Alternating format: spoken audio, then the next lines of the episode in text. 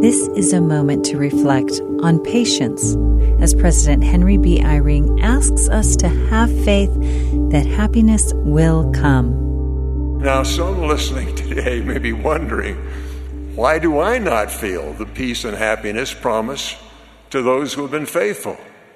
I have been faithful through terrible adversity, but I don't feel happiness. Even the prophet Joseph Smith faced this test.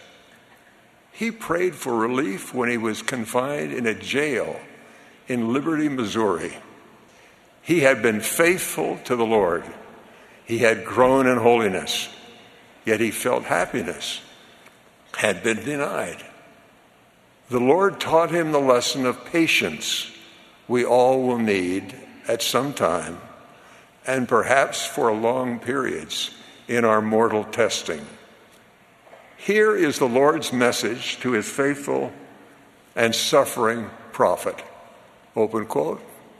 And if thou should be cast into the pit or into the hands of murderers, and the sentence of death passed upon thee, if thou be cast into the deep, if the billowing surge conspire against thee, if fierce winds become thine enemy, if the heavens gather blackness and all the elements combine to hedge up the way, and above all, if the very jaws of hell shall gape open the mouth wide after thee, know thou, my son, that all these things shall give thee experience and shall be for thy good.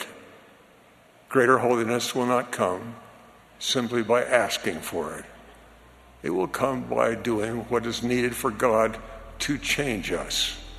Whatever our personal circumstances, wherever we may be on the covenant path home, may our prayers for greater holiness be answered.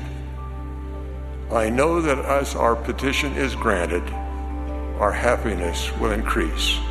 It may come slowly, but it will come. I have that assurance from a loving Heavenly Father and his beloved Son, Jesus Christ.